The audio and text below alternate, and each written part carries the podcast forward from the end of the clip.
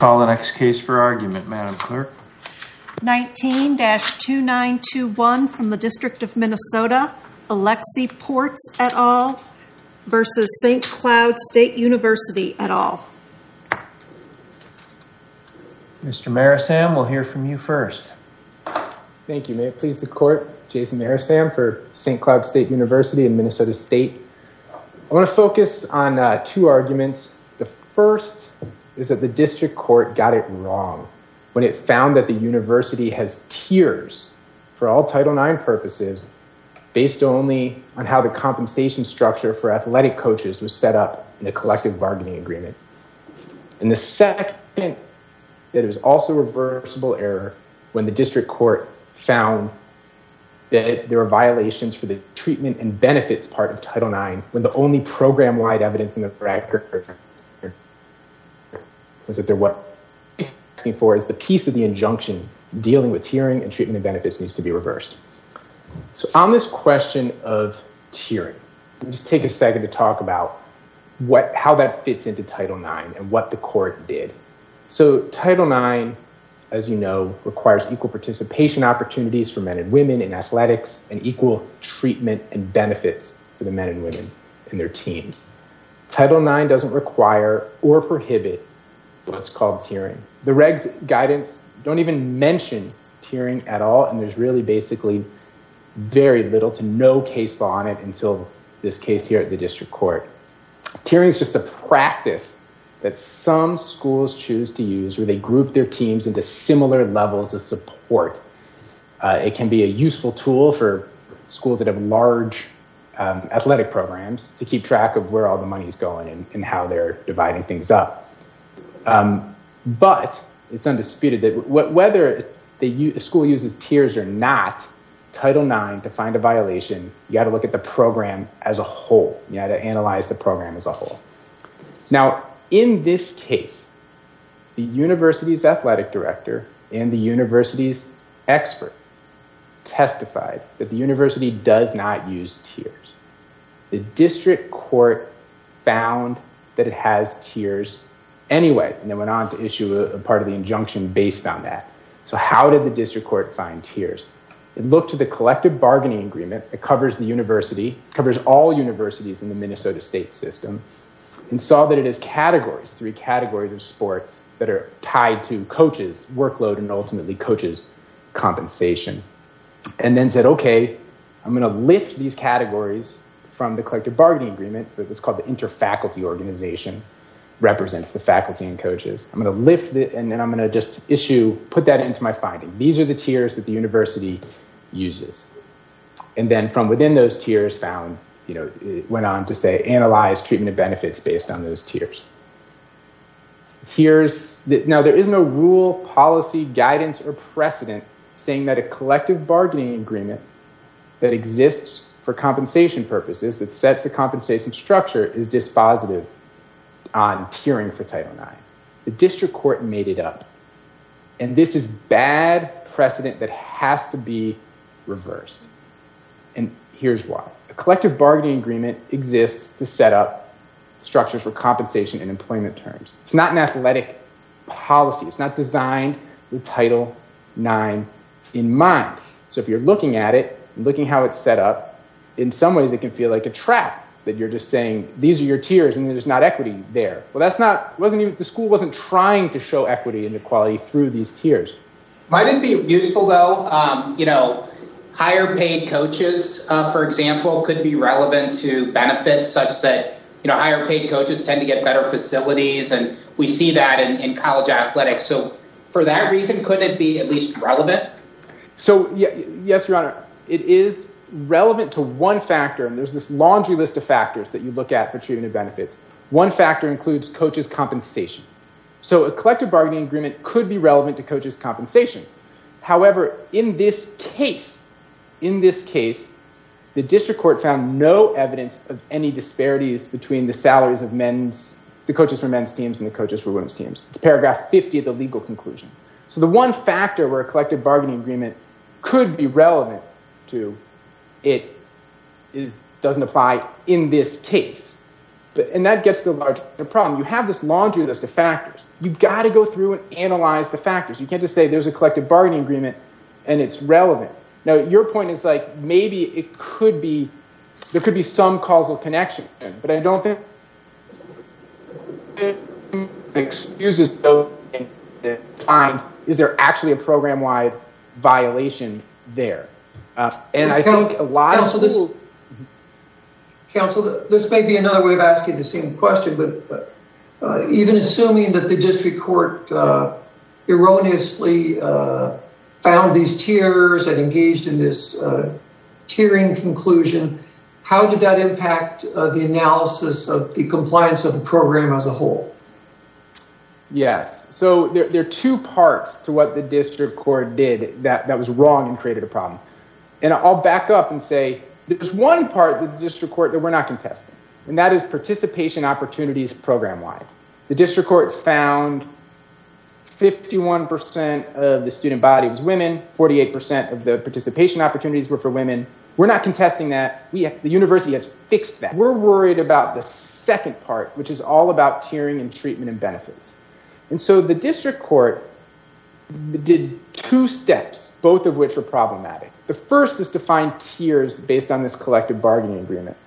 Um, and, and, again, which is setting worrisome precedent here, particularly for all the universities bound by that collective bargaining agreement in the Minnesota state system.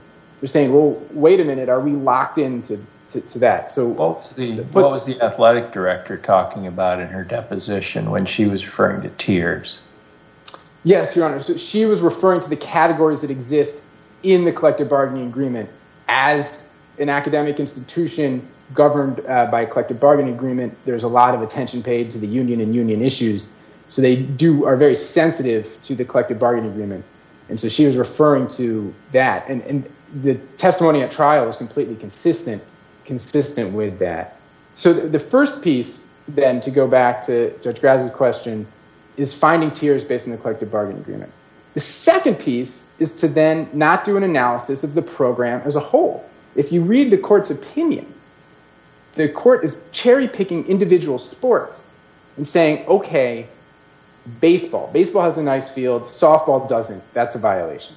But that's not how Title IX works. You have to look at the program as a whole. And a key, key fact showing how the district court got it wrong Women's volleyball is a sport at the university that gets a lot of resources, a lot. And it's not mentioned at all, at all in the district court's order. So, how can the district court find a problem saying, oh, there is unequal treatment and benefits when you're not even putting women's volleyball into the equation to assess it? It's just well, did, did, did the district court go one step further? My understanding is the district court said not only what you just said, but went and said among the tiers, inside the tiers, there needs to be equity. Um, and so I don't know what the support for that necessarily is, but um, but you know maybe you can enlighten me. But but that seems to me to be problematic because I, I, don't find that in Title IX. That's exactly right, Judge Stras. So tiering is a useful tool that schools can use, but it is not built into the Title IX at all in the regs, the guidance. See, the test is always looking at the program as a whole. And when you're starting to say there has to be equity within the tiers, there, there's another, there's a reason, there's a practical reason why this doesn't make sense. And that is there can often be fluidity within tiers. So you could have a team that gets on one of the laundry list factors gets a lot of resources, and another gets low resource resources. So, for example, you could have a team where a lot of money is spent on equipment because it's just the kind of sport that requires expensive equipment. But it's not otherwise a priority for the university, so they don't spend much money on travel, say. How do you handle that? If you just say, oh, it's mixed, high and low, we're going to put it in tier two, or it doesn't get to this program wide analysis. At the end of the day, when you're looking at equipment, you got to plug in the fact that here's a sport with a lot of money on equipment. When you're looking at travel, plug in the fact that here's a sport we don't spend a lot on travel. And just plugging it into a tier and saying we're going to do a tier analysis complicates things. So practically, it doesn't make any sense. And then legally, to your question, Your Honor, it's not there in Title IX at all. The district court made it up. And, I, want to emphasize this point. Uh, if you do a Westlaw search for cases talking about Title IX and tiering, there are really two things that come up. There's a case from the 90s out of the First Circuit called Cohen v. Brown University. that talks about the fact that Brown had two tiers, and that's about it. And then there's this Portz case that comes up where the district court built tiering is a central part of the district court's finding and analysis. This is setting precedent here that is not in Title IX, and it's worrying. Uh, it's certainly worrying to my client who has this collective bargaining agreement out there setting these tiers, but I also think there's a larger problem. Um, Title IX applies to public schools, not just universities, but to public schools, public high schools. So any public high school out there with a collective bargaining agreement uh, that sets coaches' compensation is vulnerable to just someone suing and saying their tiers, look at the collective bargaining agreement, and then they might just find a violation because, of course, that collective bargaining agreement isn't set up with Title IX in mind. The school might not even run that. Uh, just as a quick example, I did some Googling before argument. Um, Minneapolis Public Schools has a collective bargaining agreement that sets coaches' compensation.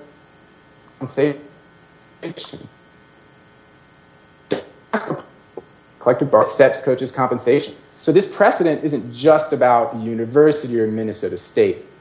Um, and so want to flag that point. This is really the case out there on tiering now.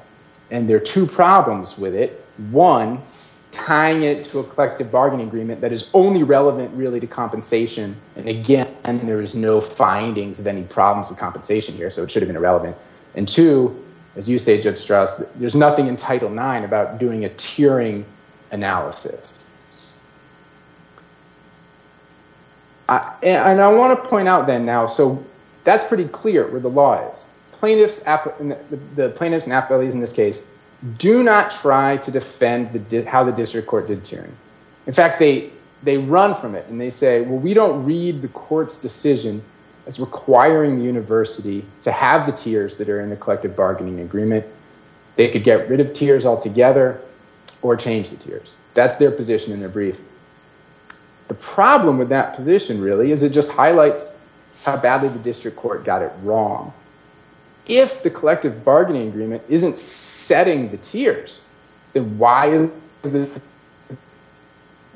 the court bargaining agreement it make any sense? There's a second reason, it's more practical. I don't think it's good law to say that a collective bargaining agreement is setting tiers for Title IX purposes. That would hamstring university. If it is setting the tiers, uh, you have to go through the collective bargaining process. I don't see how that is a good outcome. And I think the other side recognizes that, which is why they back off the position and say the university has complete discretion to change the tiers. but again, that just highlights the problem. If we have that discretion, then the court shouldn't have found the tiers based on the collective bargaining agreement to begin with. And um, but, how did, but how did the finding of the tiers affect the analysis? If the judge yeah, so, went through, if the judge still went through and analyzed all these programs and the treatments and benefits, it wasn't. The problem is that, Your Honor, is that it wasn't. Yeah, the problem is that from that finding, there didn't flow then a program-wide analysis. So you see the judge. It's, it's quite clear reading the order. The judge is just cherry picking sports and comparing one to one, and the only only program wide evidence. How do you do a program wide? Why can't you do a program wide analysis by going through individual sports one at a time or individual circumstances one at a time and then making a collective conclusion? I, yeah, I think the right way to do it is to look at the factors, the laundry list of factors in the code of federal regulations, and going through the factors and comparing them. Um, and you could do that and that's what our expert did. There's 60 pages of testimony. It's unrebutted. Our, the only testimony of program-wide treatment benefits is our expert. Um, it's in the appendix starting at 547. Their expert didn't offer any program-wide testimony on treatment and benefits. So that is the way to do it. Uh, the problem is that is really the cherry picking, the, the, in a way that might seem intuitive, like, oh, I'm comparing baseball to softball. But that's really not the right way to do Title IX, particularly, as I said, when you're or other high resource sports. So th- there are two steps in the analysis that were problematic. One is finding the tiers based on the collective bargaining agreement, and then from those faulty tiers, doing this inside the tier analysis um, without doing a program-wide analysis as Title IX requires. You know, I have to be honest with you that the tier, you know, I, I agree with you that there was tiering, obviously. I agree with you that there was cherry picking. Volleyball was rarely, if ever, mentioned, despite the fact that it was the chief sport. I'm just not sure to get back to Judge Grasz's original question, maybe Judge Colloton's most recent question, whether they're related. In other words, are those two things related? And I'm just not sure the answer to that is yes. I maybe you could help me connect them a little bit better. Um, I'm okay if they're not related. I'll say I've got an issue with the tiering because I think it's really bad precedent that's really troublesome for my client. If you have this, the collective bargaining agreement is still out there with those categories. So any of the universities in Minnesota state system could still be sued on them under the theory in force. That's worrying to me. And then on the facts of this case, I'm bothered by the fact that there wasn't a program-wide analysis. Whether they're tied together or not, they're both reversible error. And I'll, I'll reserve my time unless there's a question right now. I did have one quick question, Counsel. Could you briefly address the role of the gender equity manual in the district court's analysis and what what weight is that uh, entitled to? Yeah, the general equity manual is authored by um, you know leading experts in Title IX. It's not Title IX um, guidance from OCR. Um, it has weight to the extent that they're looking at the practices in the university. I, I don't think it's all that relevant at the end of the day because they're not nothing in that manual is talking about not doing a program wide analysis as required by Title IX. Thank you. I'll, I'll reserve. Right. Thank you for your argument. Ms. Van Dyke, we'll hear from you. May it please the court. Um, my name is Sharon Van Dyke, and I represent the plaintiffs in this matter, the appellees. Um, moving straight to tiering, because this seems to be the focus of the entire appeal. Um, the appeal is based, frankly, on a false premise, and that false premise is that the district court made all its decisions with respect to violations of Title IX based on only the collective bargaining agreement. Uh, only that's not true. If you look at paragraph 13, which is where that statement comes from, in the judge's memorandum, um, he ref- there's a citation after the fact that he finds tiering and there's a citation that says it refers to the collective bargaining agreement, but there's nothing about that citation that would indicate that that's the sole source of his information for finding tiering. Because if you look at the entire record, tiering was discussed from A to Z. Um, it was discussed particularly with respect to treatment and benefits, which is where it raises its head the most. Um, I want to address when it was discussed in other places, was it tied to the bargaining agreement or were people uh, defining tiers based on other criteria? It was not tied to the collective bargaining agreement. Certainly there was reference to that as being one place that's mentioned, but that was literally one place in the transcript, um, except for questions that referred back to it. Um, for instance, there's reference to tiering in a uh, gender equity meeting, meeting minutes um, that didn't reference the collective bargaining agreement.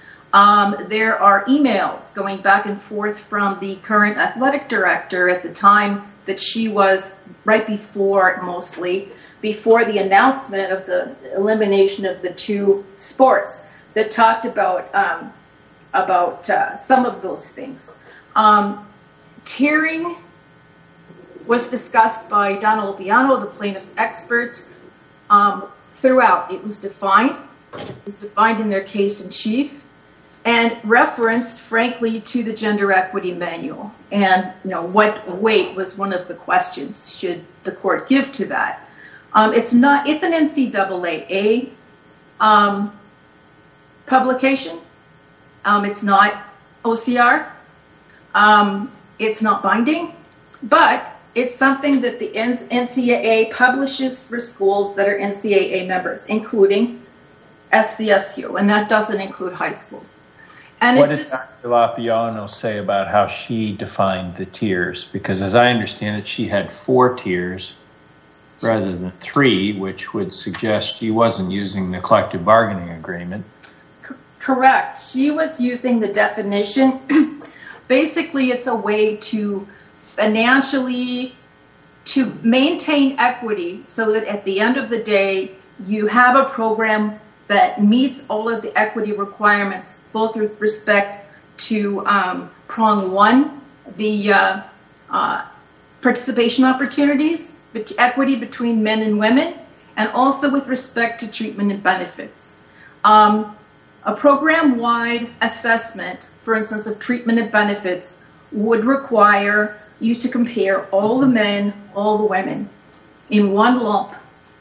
And the treatment and benefits, all of the separate little things in, uh, in the regulation, uh, locker rooms, practice facilities, everything, and, and, and compare them basically line by line and then form an overall um, discussion about whether or not this one could offset that one. And some can and some can't. But what she said is the reality is schools can't afford to do that. And they really can't these days as budgets go down. And so what schools do, and they do it all over the place, especially in Division two schools, is they tier by financial support. That's different than levels of competition, which would be like Division One, Division Two.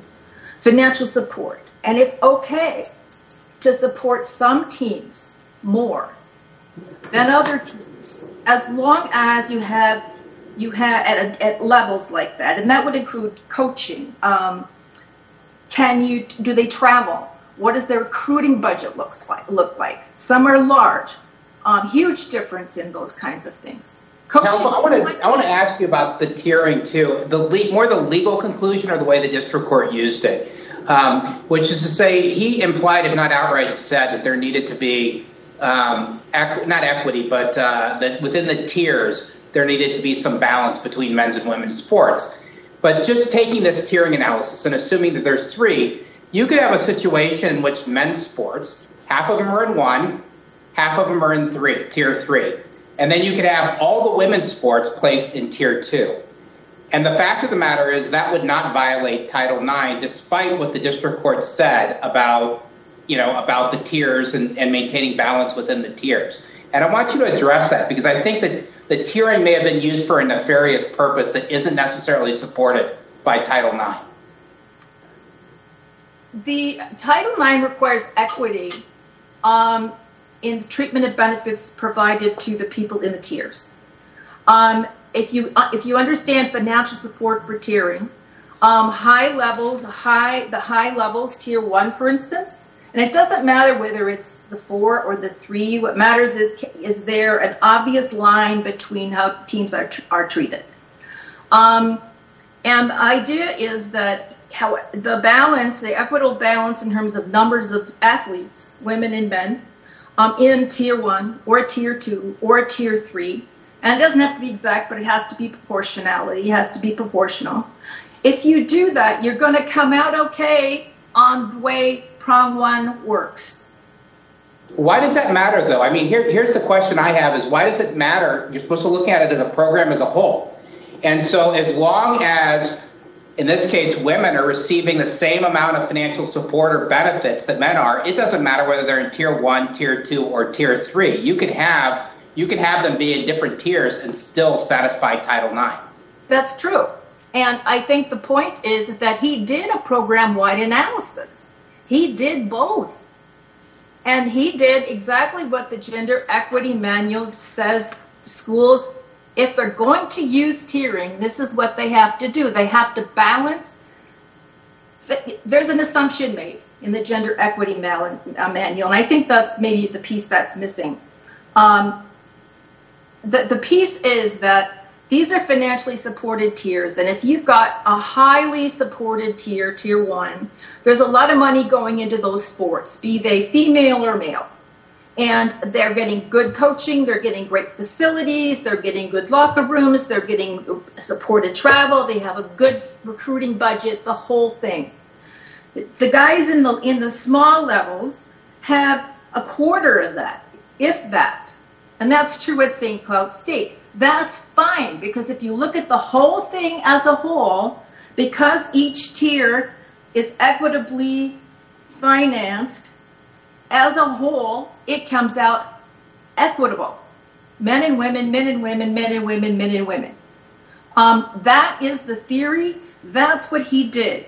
And he also simply looked at all the different sports, and he did look at volleyball. There are multiple references to it. And right at the beginning, it was stated that it's in tier one, it's in the top tier. So it's getting the high level of benefits. And so there's not a lot of discussion about it because there was no need to. Um, the the it, it, it, it's equivalent of program wide if you do it correctly. The reason Donna Lopiano was unable to do a total analysis in the end was that they didn't meet prong one. And he went the judge went ahead and analyzed all of the data anyway. Um, well, I gotta, and there was I gotta be honest though, counsel on the on the on the volleyball. I got to be honest. When I you know I read the the district court's order a few times, and one of the things I noticed were that things like softball were mentioned multiple times, and I actually had to go back. You're right. The district court did mention volleyball, um, but not very much, and that that to me was a pretty big omission, given the fact that it you know that it's the premier women's sport, at least at St. Cloud State University. What's What's your response to that? I mean, I, I guess the response maybe is that it wasn't necessary, but seems to me it would be since there was so much time spent on football and some of the premier men's sports as well.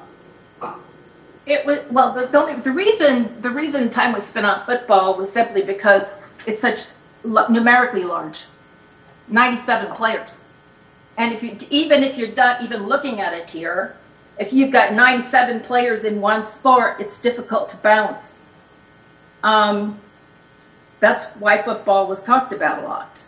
Um, it wasn't talked about a lot in terms of treatment and benefits because there was no need to. They had great facilities, and that's all you needed to say about it. They had great coaching, great facilities, top tier.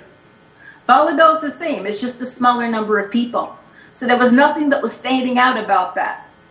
Um, and they're referenced a couple of times in the program wide section primarily. Um, basically because they shared the, the best facilities, they shared the best locker rooms, they had all the best stuff. There was no need to talk about them a lot. Um, softball, two reasons. Number one, the treatment of benefits, particularly with the fields, were enormously different between softball and baseball. And um, second is just a practical reason that we had a live witness on the on the stand. Um, if you take the argument that was made in the briefing um, that you need to have somebody from every program talk about, go through the whole list on every program. Um, we would still, you know, we would have been a trial a week and a half later, and that's basically not how trials generally work, and it's not required. Um, so some of the sheer time was a function of having a live witness, and in reality, the, a large part of it was volleyball is treated very well and it has a much smaller number of players. It's in the teens versus 97. Um, I would point out that with respect to uh, um, the first prong in the test for numerical equivalency or, uh, or, or um, uh, balance equity, um, the, and if you look at Judge Tunheim's methodology, he didn't use tiers at all in arriving at his conclusion that there was inequity there. He used totals. Tiering came up in treatment and benefits. And, yeah, and I, hear, I hear opposing counsel making that concession. He can correct me certainly on rebuttal if I'm wrong, but I don't think they're challenging the numerical participation opportunities. I think it's mostly the tiering and the treatment and benefits, unless I'm misunderstanding. Uh, that's how I read. That's how I read their brief. But I also wanted to make the point that that it, it ends up in, in treatment and benefits. Um, Counsel, I wanted to ask you if I could regarding the uh, relief that was afforded at the district court level. Uh, there was an injunction entered uh, that mandated the continuation of particular sports. Was that intended to address just the participation opportunities or also the treatment and benefits? Um it was it was written with respect to the um, uh, participation opportunities, uh, but I believe it states in the in the paragraph that describes you know keeping those sports and the conditions under which they keep the sports that they are to be maintained in whatever tier they're in. Um, so, unless there's evidence that the, that the, the interest is not there, in which case you drop them and add something else. Um, and, and that gets, go ahead. That, I, that brings me to the the idea that um, um, the injunction somehow locks um, the university into having tiers forever. It, it simply doesn't do that. There is nothing in that order that says you have to maintain these tiers or you can't change these tiers. There's nothing in that injunction that says that. Well, is there authority in, is there authority in Title IX to demand the continuation of particular sports, or is the authority just to bring uh, the university into compliance uh, generally? The the majority of the um, of the authority talks in general terms about coming in compliance with Title IX. Um, there is certainly um, uh, if you go to management of injunctions and the case law that, that is in that particular area, what the uh, what the authority is says that it's permissible to make an order with respect to um, a particular sport, um, but only until such time as compliance gets reached. At which point, um, there's no the court doesn't do that anymore, and, and it's up to the school to maintain that compliance. So does that does that in, entail continuing uh, management by the district court? I don't know that the, the court manages the teams. Um, he he's listening to see that everything's maintained until such time as it gets in compliance. I mean, in this particular case, the overall order of the court was you need to be making steps to come into compliance with Title IX. And while you're in the process of doing that, you need to keep these two teams. Um, I will admit that that's probably the least strong portion of the injunction, the fact that he singled out these two teams. But he also doesn't make the, the, the school keep them. If, if, there's a, if there's a demonstration on their part um, that there's the interest is not there, um, they they can let those teams go. Um, and do they have something else in this place? Do they have any more flexibility than that? Suppose they just come up with a whole different proposal that has fewer teams or something, or, or for, for some other reason they don't want to maintain those teams as part of a plan to comply with Title IX. Could they, they go back to the court and? Yes, uh, they always can. The case law would indicate that they could go back and um, come up with a plan and say, this is what we'd like to do. And if it is reasonable and rational and, and they can explain why it's going to get them where they need to go, the case law is really clear. And I think there's nothing in this order that would prohibit it. Um, for them, they can go to the court and say, this is what we want to do. And if it's going to put them in, compli- in compliance with Title IX, that they, that's, that's how it works. The one part of this order that arguably does require tiering is that it says that they have to maintain the tennis and skiing teams at a level of support comparable to other teams within the same tier of support. Um, what do you think about that? I mean, is that really a proper order? Because I thought even within tiers you could have differing levels of support as long as the overall uh, treatment is equitable. I believe that that would be your your description would be accurate. Um, it, it just had been so far out of compliance that that um, and is not if that part of the order does not tell you what tier it's going to be in. I mean, I think they could move them if they wanted to. They could move something else, but whatever tier that that that the school decides they want that those teams to be in, they have to be, be within the range, and it's described as a range in the testimony um, of Donna Lopiano, within the range of um, of the tier that the school decides to put them in. He's not telling them what tier to put them in. Was the record that uh, teams within the tiers, as they were defined in the district court, uh, all received r- roughly comparable support? All the teams within each tier, or yes, it was. It, was the exemplary material that, um, and it was the plaintiff's illustrative exhibit 246. Um, okay.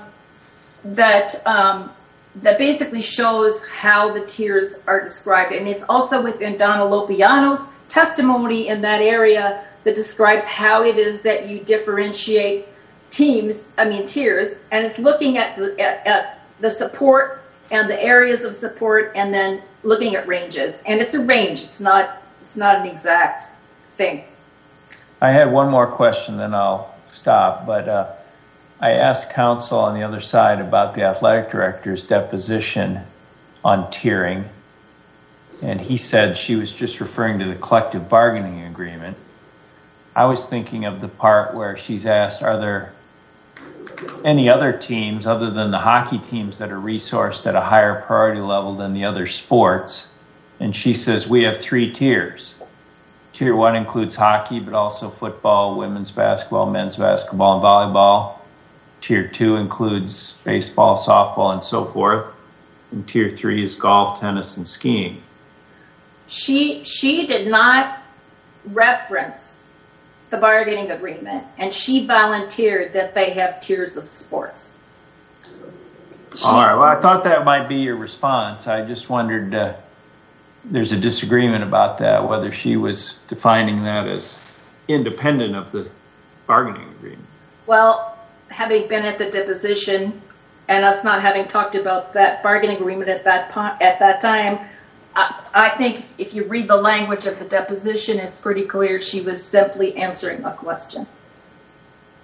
Yeah, she, she does end up saying that's defined partly by the IFO contract. From a coaching perspective, that's how they tear it down. But you could read it to be saying something other than just a recitation of the CBA. It wasn't precise. It didn't precisely match the CBA. I mean, it, it, it, she clearly knew about the CBA. It, she clearly knew, knew that that was there. And ultimately we ended up talking about it. But the part, she volunteered that free and clear in an answer to a question. And in fact, her tiering was three, just like the district court judges. And did Lopiano rely on that testimony in formulating her? She did. Yeah and I'm out of time. yes, well, uh, if there are no more questions, uh, we thank you for your argument, and we'll hear from Mr. Marasam in rebuttal. Thank you, Your Honor. So, first to Judge Stras, yes, we are um, we're conceding the overall program-wide participation opportunity gap. It's not an issue anymore. We have fixed it, largely by the elimination of football, actually. Uh, but the rest of the court's injunctive order is rife with reversible error. Briefly on the tiering, where it came from, they're lifted from the collective bargaining agreement. The best testimony on that is the Appendix 510 and 511. Well, and that's one place where it was referred to in context of the CBA, but no, that's true. You're on such strong ground with the athletic director. Well, that was deposition testimony, and I, and I don't want to go down that road, but I will say the court listed sports we don't even offer because he listed them from the collective bargaining agreement. He listed sport because it's the collective bargaining agreement covers all seven universities. So he's listing sports that St. Cloud State doesn't even offer. How does he do that? He just looked at the collective bargaining agreement and lifted them. Clearly, there's no testimony from the athletic director that we offer that, that those are tiered sports because we don't offer them. Well, all right. Maybe that's a different question from whether there are tiers. He yes. may have made a mistake on uh, mentioning a particular sport, but I'll put, I mean, uh, the main point here is is back. If the court wants to hold that they're not from the collective bargaining agreement, um, I'm kind of okay with that to the extent that it's terrible law and precedent if the collective bargaining agreement is dispositive for all of um, Title IX.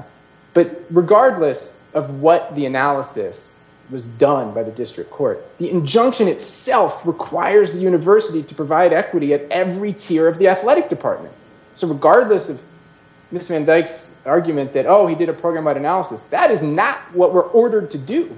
What we're ordered... Which part, which part specifically are you uh, 3B. I mean, we have to provide um, immediate steps at ev- for equal athletic-related treatment and benefits at every tier of its athletic department. So we're saying, one, we don't have these tiers.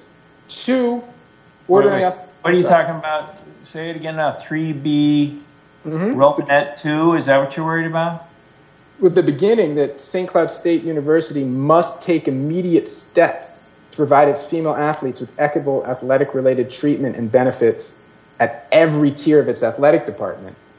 Well, if you decide to have no tiers, then you could comply. I mean, we, we our testimony, tier, you comply. our testimony is that we don't have tiers. Um, eh, but, but I guess that means you have a single tier in your view. Everything's on the same tier. we don't need to have any tiers. It's the program wide analysis, Your Honor. That's the whole problem. The, the district court made up this idea that we need to have this equity. It's a program wide analysis. And the only program wide evidence in the record is our unrebutted expert testimony on treatment and benefits. That is the only program wide analysis, unrebutted expert testimony. Their expert testified I didn't, she didn't do program wide analysis on treatment and benefits. So the, how did the district court get there to say, yes, you have tiers and you have a right for treatment and benefits? Uh, I think there's a lot of reversible error on that point.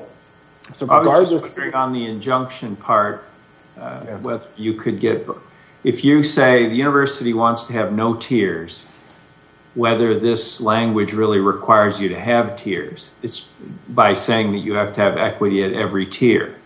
If you say we just have one tier, there is no distinction, everything's on the same level, then couldn't you comply by providing e- equitable treatment at that level? Part of the Wouldn't that problem, be- Wouldn't that be equity at every tier? yes, And I part, just don't think we should create a problem that isn't there in the injunction. So I'm trying to. yeah, You no, I want to understand. read it to say you have to have tiers, but if you can read it to say you don't need tiers, then couldn't Right. you comply? And Right now, we're under ongoing district court jurisdiction to report every six months, demonstrating that we have equity within these tiers. Now, what the tiers may be, uh, you know, I don't know, but that is part of what we're obligated to do right now. So we're taking those steps, um, but it is, you know, we are concerned with. It isn't enough to say, oh, we could make up our own tiers. This is all continuing um, jurisdiction. I'll just conclude lastly that you heard Ms. Van Dyke concede that singling out the two teams was the weakest part of the injunction and essentially turning the court into a super, um, de de facto super athletic department um, director. And um, I'm out of time and I'll stop there.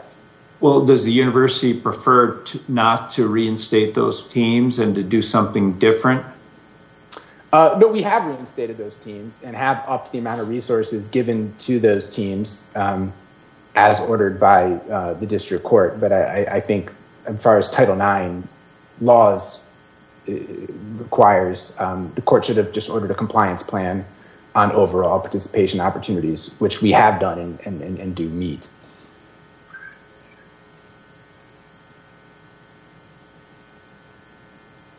Um, Okay. Thank you, Mr. Mayor Sam. Thank you to both counsel. The uh, case is submitted, and the court will file an opinion in due course. We uh, have concluded